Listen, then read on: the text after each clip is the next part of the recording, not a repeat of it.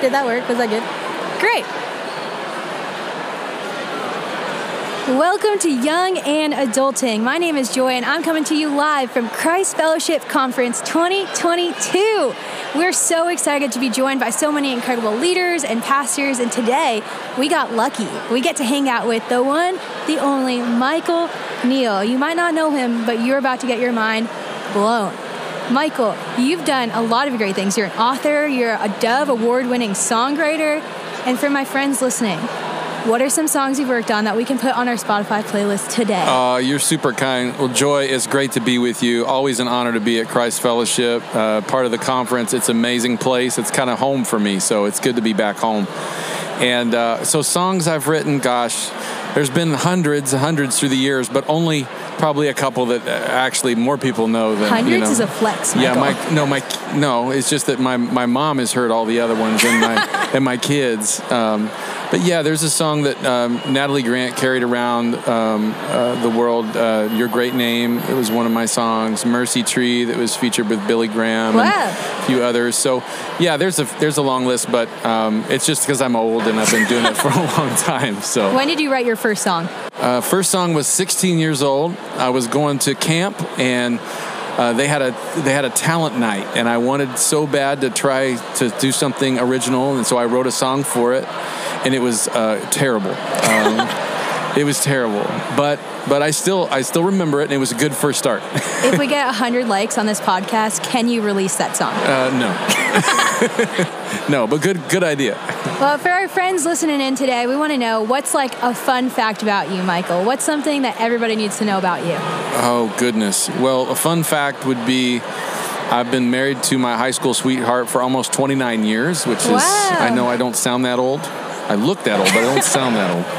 Um, I have three kids. One of them's married. Wow. Uh, Micah, Maisie, and Wyatt. And Wyatt is my eighth grader. Maisie is a sophomore at Texas A&M. And my son uh, Micah is married to Casey, and they are at Texas A&M as well. So, uh, just living life, enjoying things, enjoying creativity, making things. We're made to make. I really believe that. So that's that's what I do. Point people to Jesus through songs and stories. So, That's awesome. Yeah. And I love that you said we're created to create. We're That's made right. to make. Mhm. And I think there's some young adults listening today who would who would say creativity is not for me. Creativity is something that everybody else does. I'm going to leave it to people like you, Michael. But what would you say to the person who's like, I'm not creative. I'm not made to create? Well, first of all, everyone has the DNA inside them to create. Um, they've been designed by a creative God, and we carry the image, the imago Dei of God. And so, Yeah. the characteristic of creating that He gives us things to create. Now, not everyone is gifted to create with fine art as a painter or, you know, with songwriting as a musician, but everybody is creative in how they connect with people, in uh, how they decorate their home, in how they uh, build systems to, uh, you know, uh, to account for business. Uh, there are so many ways that we create. We create connection with each other. And so, uh, creativity, while some people may not be fine artist creative, they may not be an incredible dancer or incredible musician, they are wired to create, and looking for ways to make things and bring beauty into the world is a part of who we are. Yeah. I love that you said that. And I, I wonder how many of our young adults are listening and would say, I'm scared to create because I'm scared of what will happen if I fail. So, what would you say to the person who's like, I want to be creative, but what if I write the song that isn't good? Or if I draw the painting that really is really bad? What Yeah. would you say to that person? Well, I would say, you know, creating things and making things, especially when you get into the art world or anything really, a business, a ministry model, anything, uh, it, it requires some risk. Uh, it requires you uh, realizing that what you make does not define who you are. wow, that's so good. So if the, the product fails, you learn to refine and get better and move forward. The real beauty, though, I mean, after writing a few hundred songs through the years and a few books and that kind of thing, uh, not all of them have been for mass consumption. But what has happened in the process of writing is really where the gold is. Wow. And and when we when we take ourselves out of the game and we don't do that thing that we all, I I always wanted to write that book or that I wanted to start that podcast or I, I really wanted to take that painting class or I really wanted to if we don't enter into that process then we're missing what God wants to say to us in the process. Wow. And so there's there's so much that happens in our discipleship. There's so much that happens in our development as humans in the creative process. And so when we stop trying to steward the result, we just steward what's in our hand. Wow. Amazing things happen. Yeah. So, what would you say if someone's like, okay, I'm not going to focus on the result. I'm going to try and be creative, but I don't know where to start. Like, how can somebody start developing some habits or disciplines of creativity? Well, I think you have to, first of all, define what you want to create, right? So Right. there's a lot of ways we create. So let's just say, for instance, somebody wants to become a, a songwriter.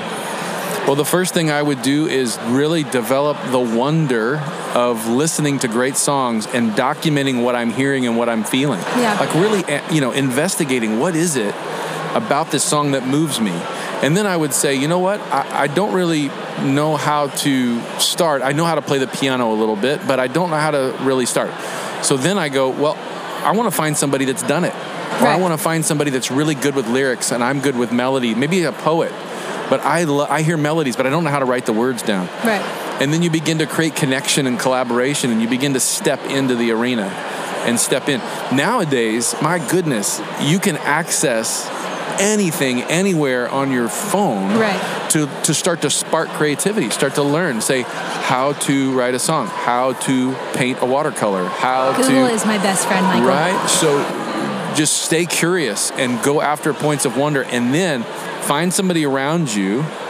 Um, and I, I, people are always willing to share what they're good at.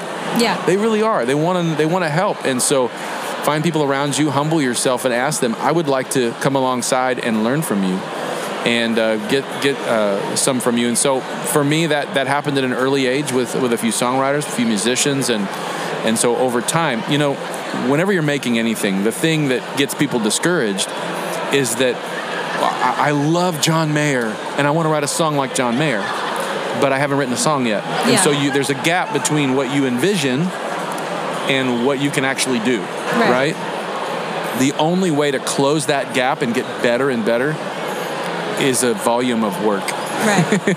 So you just have to step into the arena. And if you're not worried about the result, then failure is not really an option. You're just moving through the process.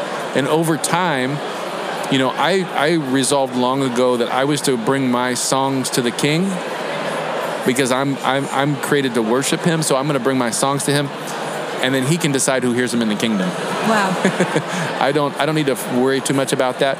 There's business and all that things that comes later, um, but that's only because there were a few hundred seeds that were planted in the ground first. Right. So Wow, there's so much good content in that. And I just want to say thank you for taking time out of your conference, of your time being here to speak with us.